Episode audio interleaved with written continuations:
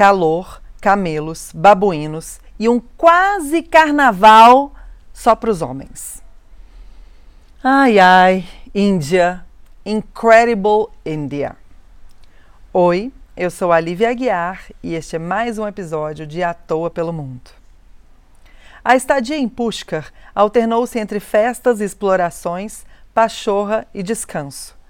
A cidade tem um lago no meio do centro. Ele é sagrado porque é onde Brahma molhou o pé, ou algo assim. Por isso o território inteiro é sagrado. Mais vivo à noite do que ao meio-dia, quando o calor do Rajastão na primavera nos obriga a ficar recolhidos na sombra. Diferente das outras cidades até agora, Pushkar é mais regional, mais provinciana, menos turística, tem até menos moto, eu acho. Dá a sensação de ser mais autêntica, mas eu sei que as grandes cidades são tão índia quanto os povoadinhos no meio do nada. São muitas as índias. O lago já foi mais bonito.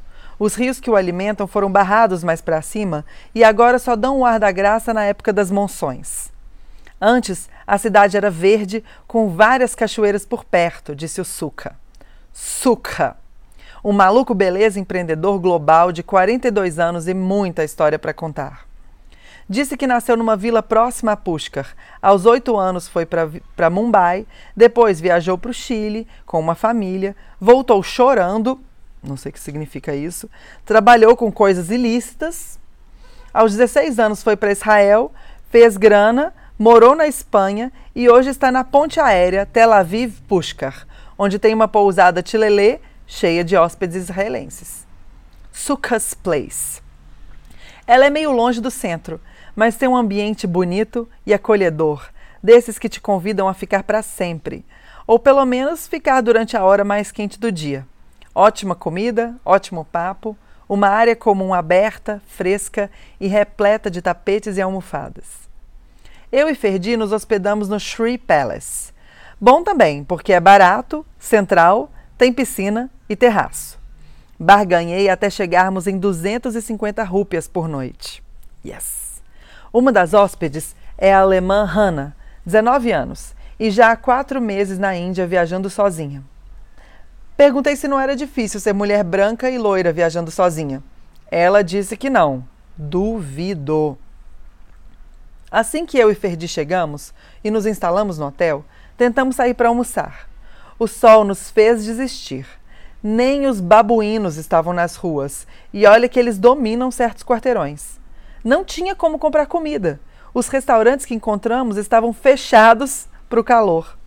Tivemos que dormir a cesta com fome e depois achamos um ambulante vendendo samosas salvadoras. Hum, tava bom. Na terceira noite, tomamos um banglace no terraço do Shree Palace. Banglace é uma batida de pasta de maconha fresca. Não pode vender nem bebida alcoólica nem carne em Pushkar, mas bang pode. É parte da cultura ancestral daqui. Nem tem como tentar proibir. Tomei e uma luz roxa riscou o céu, pulsando como a aurora boreal. Meu corpo relaxou vendo as estrelas brincarem no horizonte. Eu ria de qualquer coisa até a barriga doer. No outro dia, Ferdi e Hannah tomaram de novo mas eu não quis. Forte demais. O lago é a maior atração da cidade, o motivo da existência dela. É um lugar gostoso para ficar quando o calor castiga demais. Isso se a gente não for interrompido, né? Uns brahmanes, ou dois golpistas fantasiados de xamãs brahmanes, nos enganaram com o papo de pedir bênção ao rio. Primeiro me benzeram sem pedir, jogaram uma água na minha cabeça, pintaram um bim de vermelho na minha testa e depois cobraram 300 rúpias pelo serviço.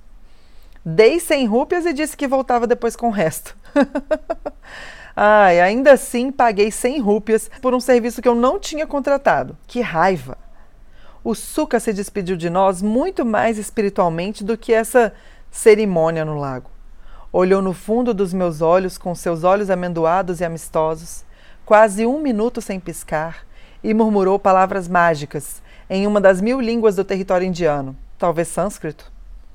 Pushkar também é conhecida por abrigar a feira anual de camelos, quando todos os criadores do deserto de Tar se reúnem para comprar, vender e exibir os seus dromedários. Acho que são todos dromedários mesmo, uma corcova. A feira de Pushkar acontece em outubro, mas, mas vimos alguns desses grandões bebendo água pela cidade. Pareciam mansos e tranquilos. Tentei comprar um sapato de couro de camelo no mercado, mas não achei meu número. Pena, porque o par custa só 200 rúpias, menos de 15 reais. Vimos, ouvimos e até participamos das festas de casamento, de dia e de noite, de madrugada. Maio é o mês das noivas aqui também. E cada celebração dura vários dias, com festa na casa do noivo, na casa da noiva e na rua. Toda noite de maio, as festas cortejos percorrem as ruas tocando música alta, o noivo montado num cavalo branco, todos dançando bem vestidos, coloridos e brilhantes. Parece um bloco de carnaval, só que só tem homem e ninguém se beija. Eu sou a única mulher na rua a essa hora e só posso participar porque sou estrangeira. Eu e Ferdi viramos atração de todas as festas que encontramos. Dá um pouco de vergonha, mas é interessante e divertido. A gente sorri, dança e vai embora antes que comece a ficar estranho. Numa dessas, fomos parar na frente da casa de um patriarca com um turbante colorido enorme. Uma festona ocupava a rua toda, com fogueira e petiscos circulando em grandes bandejas. O dono da casa pediu que a gente fosse até ele. Olhou bem nos olhos do Ferdi e tirou o turbante. Ele virou um homem muito menor, magro, pequeno, velho. Então posicionou uma das pontas do tecido na cabeça e foi refazendo o turbante, olhando para nós com os olhos expressivos, redondos e cor de caramelo. E por nós eu quero dizer o Ferdi, ele me ignorou completamente. Mas melhor ser ignorada do que expulsa da festa dos machos. A das fêmeas é dentro das casas. Sem desviar o olhar, ensinando a fazer igual, e eu atenta tentando melhorar a minha técnica turbântica, esse patriarca enrolou metros e metros de tecido colorido tie-dye, rosa, laranja, amarelo, verde, azul, roxo, rosa, voltas e voltas naquela cabeça que ia ficando maior e mais imponente, o pescoço mais alongado e a coluna mais ereta. Não passa nenhuma linha de trem aqui. Temos que chegar e sair de ônibus. Micro-ônibus, na verdade.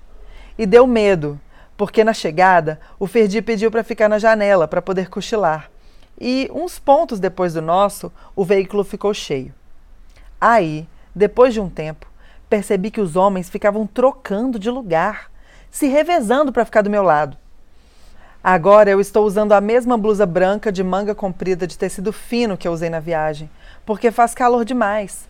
Uma blusa que cobre o meu corpo, mas não foi barreira para os jovens tarados que queriam passar pelo menos cinco minutos de viagem olhando uma branca de perto. Olhando ou fazendo sei lá mais o que. O Ferdi acordou, viu a situação e trocamos de lugar a movimentação diminuiu. Lembrei agora que a Hannah disse que não é difícil viajar sozinha na Índia. Que? Ainda mais ela que é alta, cabelos claríssimos e olhos azuis. Praticamente uma mulher holofote. Ou ela é muito distraída, ou não se intimida por esse tipo de comportamento. Eu sim, porque sei que ele pode ser perigoso. O bom de viajar de ônibus é que as paradas demoram mais tempo nas rodoviárias do que nas estações de trem tempo para o cigarrinho de alguns passageiros, para fazer um xixi, para tomar um chai vendo as pessoas que esperam pelos outros ônibus. Chegou a chuva aqui na nossa gravação. Mulheres em bando, velhas e jovens, com a pele castigada pelo sol e as suas várias crianças. Homens solitários, de turbantes enormes, olhos claros, pele morena, bigodes bem desenhados, Calças saias tradicionais feitas de um tecido inteligentemente dobrado e amarrado na cintura. Sentam-se de cócoras, esperando alguma coisa acontecer. Uma Índia como eu esperava que a Índia seria. As ruas cheiram a cardamomo. Até a próxima. Beijinhos. Lívia.